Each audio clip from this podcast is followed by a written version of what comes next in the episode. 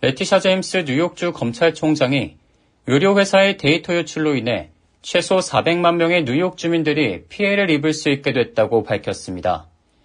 데이터 유출은 신분 도용으로도 이어질 수 있다는 설명입니다. 의료 전사회사인 페리 존슨 앤 어소시에이츠의 데이터 유출로 인해 900만 명의 환자가 피해를 입었으며 그중 거의 절반이 뉴욕시와 시라큐스 지역에서 발생한 것으로 나타났습니다. 레티샤 제임스 검찰총장은 노스웰 헬스와 크라우스 헬스가 이번 데이터 유출로 피해를 봤다고 덧붙였습니다. 이 두 업체는 데이터 유출로 피해가 발생한 환자들을 대상으로 지난 화요일 아침까지 해당 내용을 통보한 것으로 알려졌습니다. 레티샤 제임스 검찰총장은 해당 통보를 받은 사람들에게 경각심을 갖고 2차 피해로 이어지지 않도록 적절한 조치를 취해 줄 것을 당부했습니다. 페리 존슨 앤 어소시에이츠는 지난 5월 이 같은 데이터 유출 사실을 파악한 것으로 나타났으며 유출된 데이터는 Social Security 번호와 보험, 임상 정보 등인 것으로 확인됐습니다.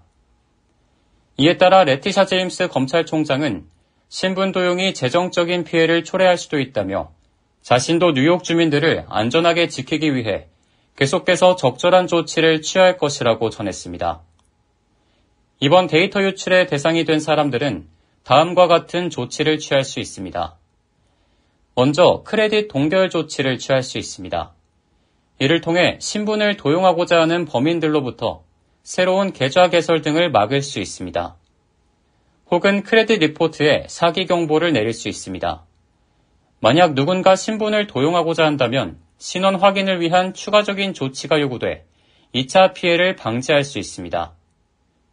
그 다음으로는 의료기록 사본을 확보해 잘못된 내용이 있는지 확인하고 만약 잘못된 의료비 청구 내역이 있을 경우 이에 대한 이의를 제기할 수 있습니다. 끝으로 자신의 보험회사에 데이터 유출 사실을 알려 2차 피해를 예방할 수 있습니다.